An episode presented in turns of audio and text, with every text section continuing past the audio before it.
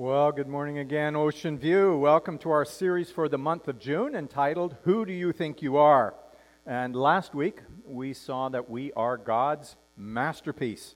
God created us anew in Christ Jesus so we can do good things that He planned for us long ago.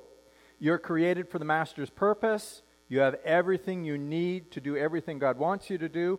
And God uses everything in your life to bring about His purposes. You are God's masterpiece. Now, today we're going to look at another positive reality of who we are in Christ Jesus. God has recreated us to battle the stronghold lies that the world and our minds tell us. God's Word defines the truth of who we are. You know, sometimes life can be just too much. Everything just seems to be happening to me. Uh, there's an obstacle, there's an opponent, uh, there's something I can't overcome. There's a schedule that is challenging, just trying to get all the places, all the things, all the things done. Sometimes we can say things like, I can't overcome my weight issue, or I'm battling with depression. Someone hurt me and I know I should forgive them, but I just can't. Facing something that seems too big for you. When those words, I just can't do it, come out of our mouths, eh, they sometimes they're lodged in our minds. The truth is that with Christ in our lives, we are overcomers. Romans 8:35 in uh, the NIV, uh, it's uh, the message that uh, Fernando read for us, but we probably are more familiar with. Who shall separate us from the love of Christ? Shall trouble or hardship or persecution or famine or nakedness or danger or sword? An interesting question. What will separate us from Christ? You know, the things that attack us all the time, there's things that are always trying to separate us from Christ. Trouble or hardship. You know, it could be ongoing migraine headaches, could be a challenging marriage. Maybe your kid got his permanent tooth knocked out in dodgeball. Are those things going to separate you from the love of Christ? Can those things rock your world? What about persecution? Maybe uh, you carry your Bible to school and your friends make fun of you, or maybe you just say, I'm going to church on Sunday and, and people make fun of you. You decide to save your virginity for marriage and everybody makes fun of you. Maybe you're a business person and you walk away from a very profitable deal because you refuse to compromise your integrity. People don't understand, and they can persecute you. Famine or nakedness, well, you know, not too many people I see are hungry, although we realize that's in our world today. Not too many naked people around. Maybe you're not facing famine or nakedness, but in your world it could represent some financial hardships. Sometimes there is just more month left than money danger or sword. Well, there are countries around the world, if you go public with your faith in Christ, your life is in serious danger. It doesn't happen often here, but this might re- represent a physical hardship. A doctor's report comes. Is that going to separate you from Christ's love? Who shall separate us from the love of Christ? Could life get so bad that Jesus would leave me? Could life get so bad that it indicates Jesus doesn't care for me? trouble, hardship, persecution, famine, nakedness, danger, sword. Who do you think you are? Well, when you know who you are, you'll know what to do. Who are you in Christ? That's the question. Let's pray. Father, help us to understand and believe that who you have created us to be. Thank you for Jesus who makes a positive life possible. Help us to fight against the negativity of our minds and the world around us. Open our eyes to see who we really are in Jesus. In the name of Jesus, I pray. And all the people said, Amen. Amen. Through Christ, who are you? The question is asked in Romans 8:35. Who will separate us? What will separate us from the love of Christ? How important are we to God? How strong is that relationship? Now, it is answered with a kaboom in verse 37. No, in all these things we are more than conquerors through Christ who loved us. I remember memorizing that when I was a kid. Now, it did make a little bit of nonsense to me. What is more than a conqueror? How do you become more than a conqueror? What is a conqueror? How can you be more than a conqueror? Well, the word conqueror in the original Greek word used in the New Testament writing, it's found 28 times in the New Testament. It is Nike for a noun and Nikao as the verb. And it actually comes part of the Greek culture. You have to look a bit of the ancient Greek culture to understand this word. Uh, in uh, Vienna, there is a huge statue, huge, I mean huge, monster statue out in front of the parliament buildings. And it is a statue of the Greek goddess or Roman goddess. Rome actually imported all the Greek gods as well. And this is Athena. And Athena is the goddess of war. And there's a picture of her. Athena is standing there, the goddess of war. And Rome was a, uh, um, an area of warriors. That, that was the whole mentality of the Roman Empire. Now it's interesting, in her hand, she holds another goddess. That is the goddess Nike, the winged goddess of victory. Now, Romans called her Victoria, but in Greek it's Nike. Nike is the Greek goddess of victory. She's winged, she carries the laurel wreath of the victor, the winner. And in the Greek language, Nike became the word that was used for conqueror, the winner, the victor. To win, to be victorious, to conquer was Nikao. Now, the Nike swoop that we have in our modern days on our shirts and shoes and all that stuff, that Nike, that was the Greek word, and we have it as victory. That is the word that's used here. And the King James used conqueror in this passage. In another passage where Nike is used, it's translated overcomer or victorious or the winner. Through Christ, you are Nike. You are an overcomer. However, only once in the New Testament is Nike modified as it is in Romans 8:37, more than conquerors. Paul added hooper to the beginning of this word. Now, hooper is uh, a, it is the word hyper. We have the word hyper, and you know your kids when they get hyper, they are hooper, and that means more, exceedingly more than, right? So Little Wyatt's running around. He's had too much sugar. He is hooper. He's hyper. Away he goes. That's the word that's sticking in the front of Nike. So you are conquerors. You are hyper conquerors. Paul is saying you are way more than a winner. You are hooper nikao. Have you ever wondered how one can be more than a conqueror? Hey, you conquer or you don't. How can you be more than a conqueror? How can you hooper nikao? Well, it means to vanquish beyond recognition, to gain such a decisive victory that it is hupernikao, exceedingly more than a conqueror. You know, you can win a race.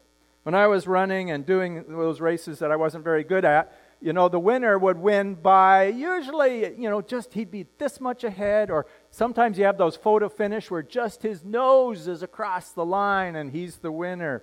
You win by that much. There are other times when someone wins a race, he's a whole lap in front of everybody else. He is just hooper nikao, more than a conqueror. With Christ, you are hooper nikao, super Nike. Not just a little victory, you're going to demolish the opposition. This is the God kind of victory that vanquishes the opposition beyond recognition. The Egyptians, were following the Israelites in Exodus. And God parts the Red Sea, and the whole Egyptian army goes in after them, and they are totally wiped out, like completely wiped out, more than conquerors. Gideon in Judges. God says, Take on the Midianites, Gideon. And Gideon says, Hey, man, I'm too afraid. I've only got 32,000 men. And God says, Hey, that's too many. And he whittles it down to the 300. God causes the whole enemy army to turn on each other and they get totally wiped out, hundreds of thousands.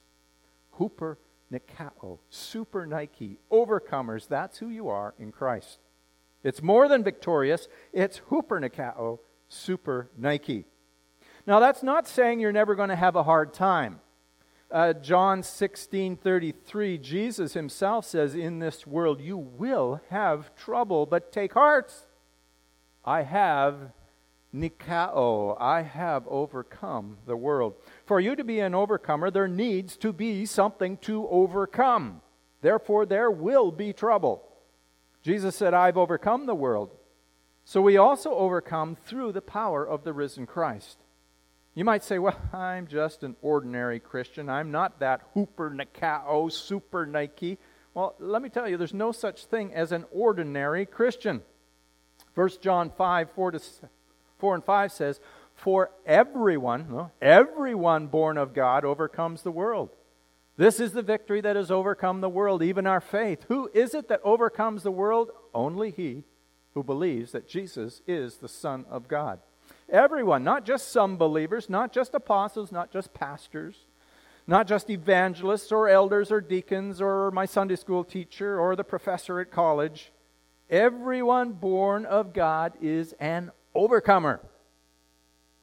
Nike and Nikao are used here. Victory, victorious, overcomers. Who has victory over the world? The overcomers. Who are overcomers? Those that believe that Jesus is the Son of God. The victory is our faith faith that Jesus has done everything necessary for eternal life. Last week in Ephesians 2, we saw that it is by grace and God's mercy that there's nothing that we can do. We are His masterpieces, created to do the things He planned for us to do. One of them is to be overcomers, spirit filled overcomers, hooper Nikao, super Nikes, super overcomers. And we have to realize it's not once I get my life in order. It's not once I stop doing this sin. It is positionally, right now, this is who God says you are. When you know who you are, you'll know what to do. And you need to believe who God says you are. There's a battle going on. There's a battle in your mind, and there's a battle with our enemy Satan in the world around us. You are Hooper Nikao. You're more than a conqueror. You are an overcomer because of Jesus Christ.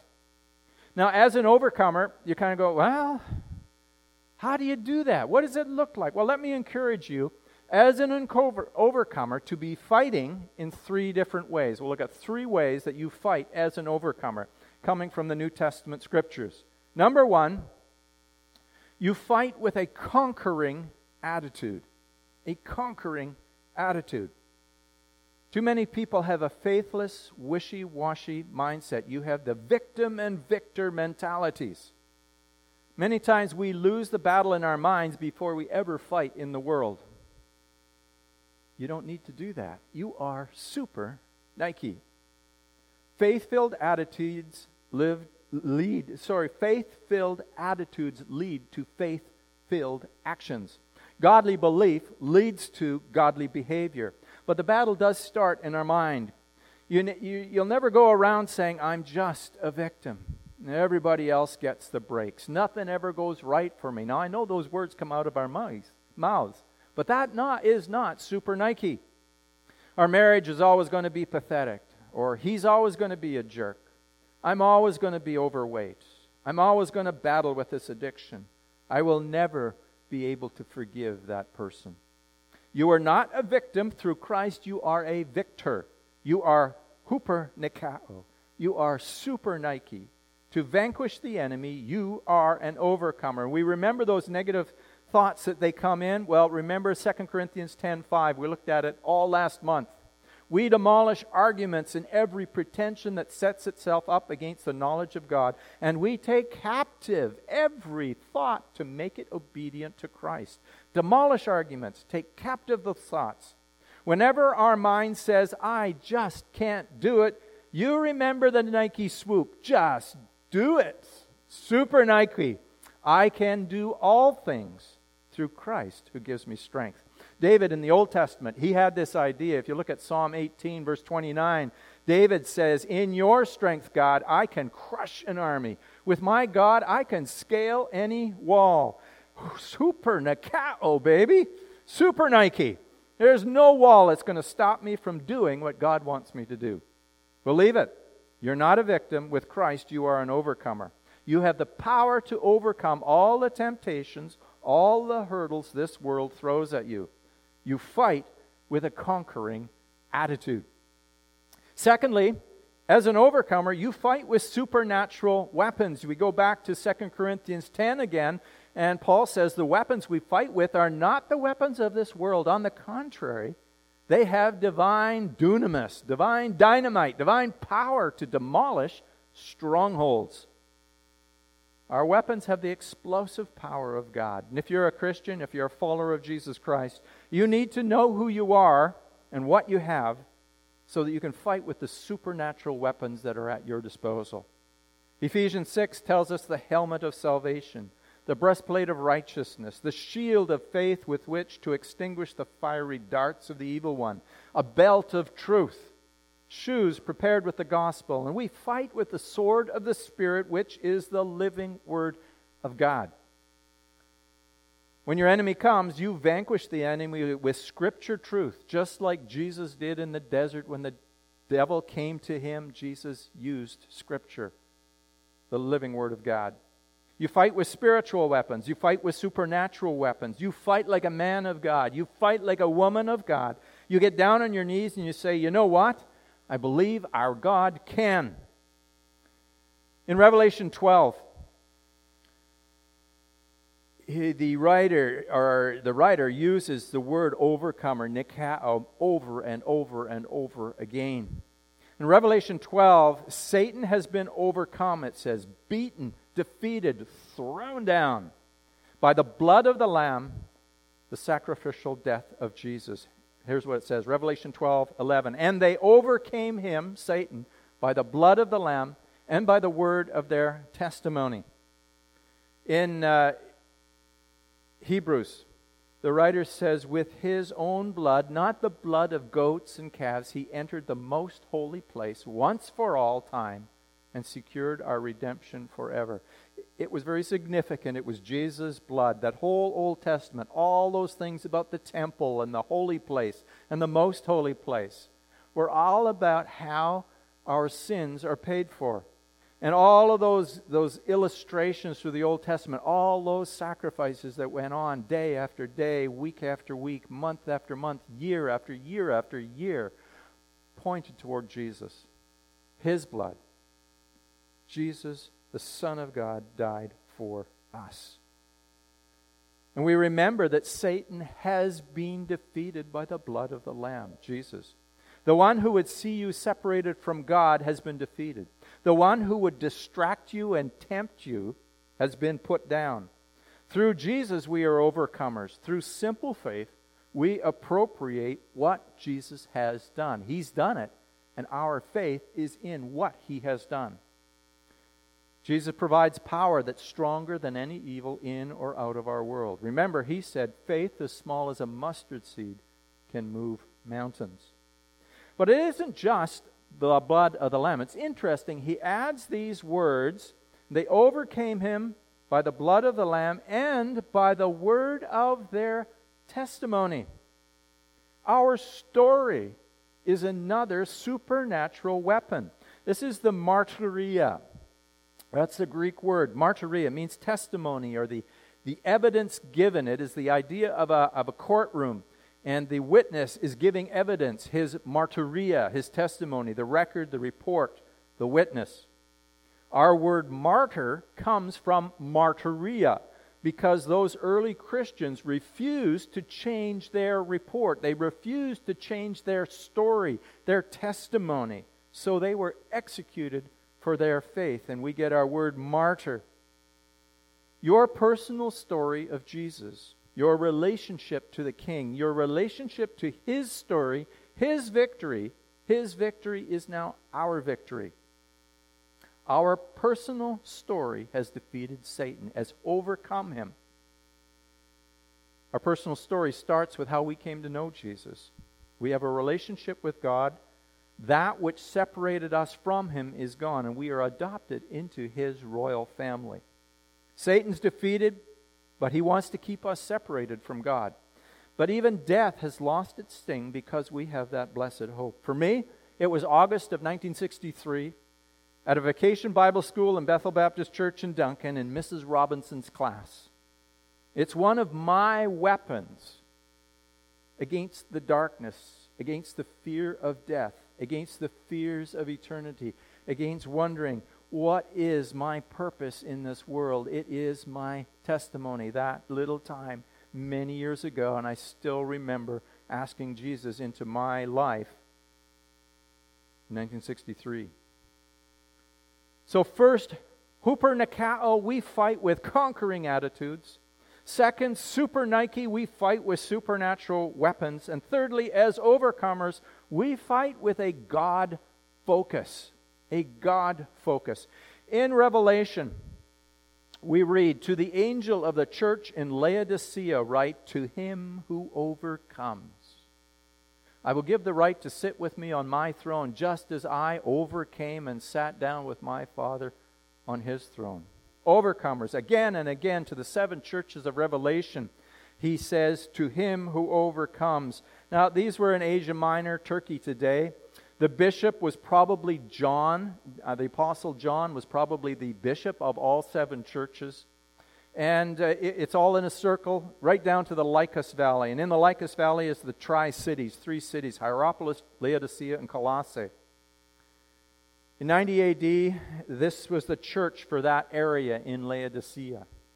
It was a natural trades route city. Every, all the trade routes went north, south, east, west. And the city had grown because of wealth, not water. There was no water in Laodicea. It was simply at the crossroads of wealth of all the caravans going through, and they taxed everybody going through. They made a lot of money. There were a lot of banks in Laodicea. Now, to the southwest was the town of Colossae, about five kilometers away. Now, they had fresh water from the mountain river Lycus, right out of the mountains. It was beautiful water. To the north was Hierop- Hier- actually Hierapolis, and Hierapolis had hot springs. Oh, they were hot, and they're still to this day. There's all kinds of hotels in the Hierapolis area.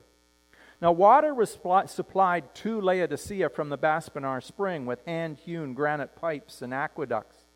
But, you know, it produced lukewarm water that was stagnant, bad tasting. Cold water came five miles by pipe and it was lukewarm, tasted horrible. Hot water came by pipeline from Hierapolis, from the hot springs, five miles north, but by the time it got there, it was again lukewarm, mineral tasting.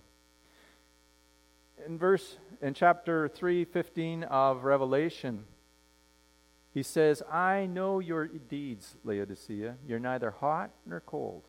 I wish you were either one or the other.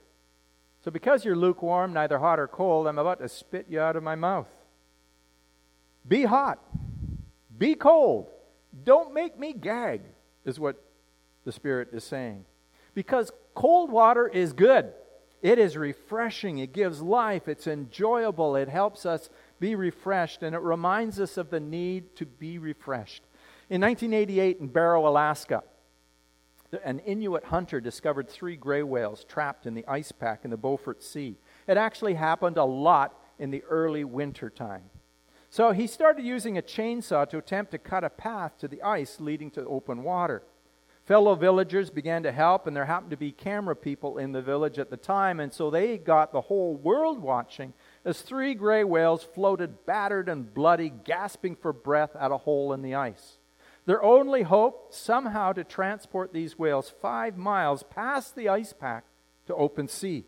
So the rescuers began cutting a string of breathing holes about 20 yards apart in six inch thick ice.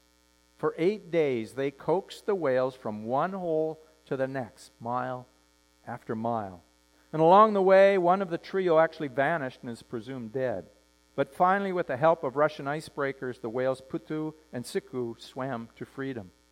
In a way, worship is a string of breathing holes that the Lord provides his people.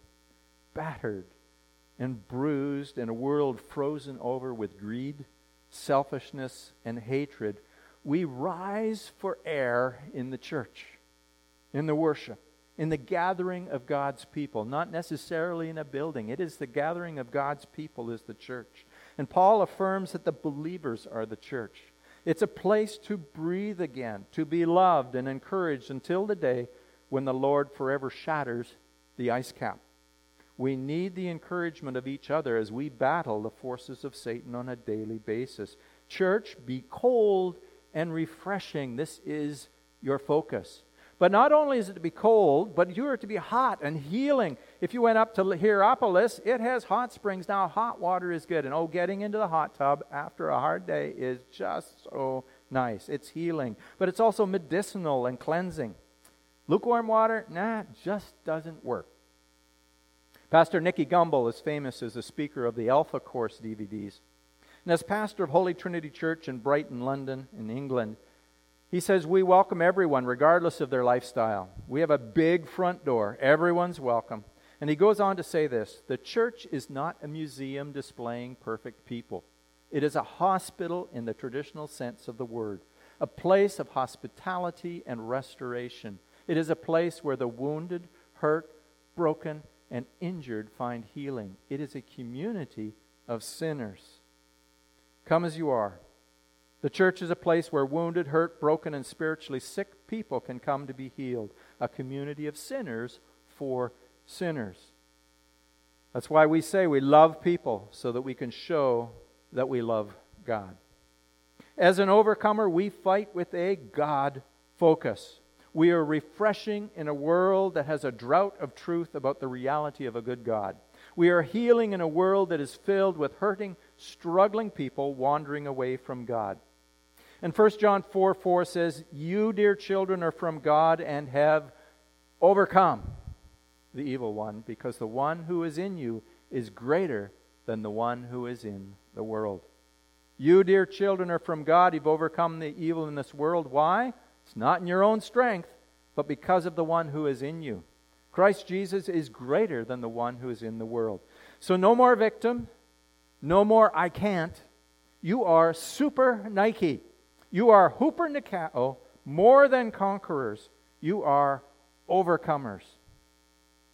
There was a song on the radio that was a hit back in 2013. It went platinum. You still can hear it on Christian radio. American contemporary Christian recording artist Mandisa sang Overcomer. She was a contest in the fifth season of American Idol and she finished in ninth place. But she won a Grammy for her album Overcomer, this title song. Now, this is music that is joyful, victorious, triumphant. So, next time you hear it, pay attention to the words, especially the chorus that says, You are an overcomer. Stay in the fight until the final round. You're not going under because God's holding you right now. You might be down for a moment, feeling like it's hopeless. That's when He reminds you that you're an overcomer. You're an overcomer. And in the end, it says, So don't quit, don't give in. You're an overcomer. There's an obstacle, there's a wall, there's an addiction, there's a relationship, there's a challenge, there's a hurdle, there's something that's overwhelming you that just seems too much. Today, you want to ask for God's help to be an overcomer. Doesn't mean you won't have trouble, it means you'll overcome the trouble. Many of you would say, hey, an overcomer, I'm not. I'm overcome by the things of this world, by temptations, by fear, by anxiety, by worry. You might be saying, hey, why can't I overcome? And I tell you that you need the power of Christ. You need to acknowledge very plainly that my sin has separated me from a holy God. And then you ask God, make me an overcomer. Through Jesus, the sinless Son of God, who shed his blood on a cross, he died and rose again that whoever believes in him would not perish but would have eternal life.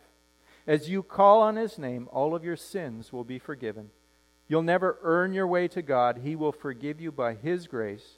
You are spiritually dead, but now you can be alive through Jesus Christ, and you are an overcomer.